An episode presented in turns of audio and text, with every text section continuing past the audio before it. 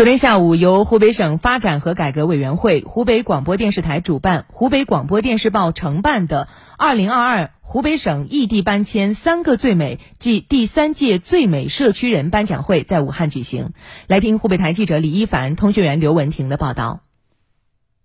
据介绍，今年八月，湖北省异地搬迁三个最美暨第三届最美社区人评选活动启动。承办单位通过新媒体方式全面展示了安置区干部群众共筑幸福家园的精神风貌，帮扶干部爱岗敬业，异地搬迁安置群众自强不息的奋进精神，社区人缔造美好生活的鲜活故事。恩施州宣恩县有水情社区是恩施州异地扶贫搬迁安置点。共安置了一千二百三十五户，近五千人。油水社区被评为最美一千安置区。社区书记明清江说：“社区通过引进企业，让搬迁户留得住。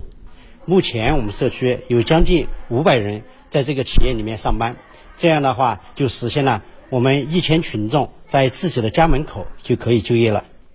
据介绍。“十三五”期间，我省全面完成三十一点八四万户、八十八点二三万人的异地扶贫搬迁工作，任务量居全国第四、中部第一。如今，异地搬迁安置社区环境优美，居民生活幸福，全省大量异地搬迁的群众自强不息的奋进精神，许多帮扶干部爱岗敬业的奉献品格，在荆楚大地上开花结果。社区工作任务重，头绪多，人们用“上面千条线，下面一根针”来形容社区的工作。社区书记也被人亲切地称为“小巷总理”。武汉市武昌区粮道街东龙社区党委书记郭慧敏凭借十三年扎根社区的工作经历，荣获最美社区工作者称号。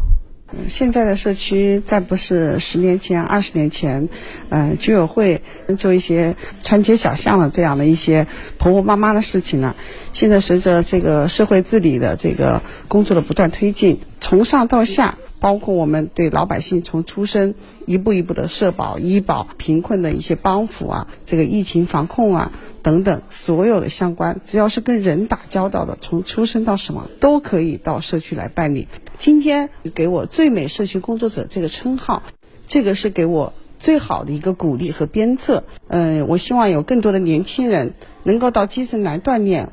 活动通过视频短片播放。获奖代表分享、主持人现场采访等形式，介绍了全省优秀社区人代表。超过七十六万网友通过长江云 APP 观看了本次颁奖会的直播。承办本次活动的湖北广播电视报总编辑饶迅说：“社区人的工作平凡而艰辛，我们用这次活动的评选呢，全面真实的展示了他们在一线的身影。我们旨在呢，用这个活动礼赞最美。”致敬最美，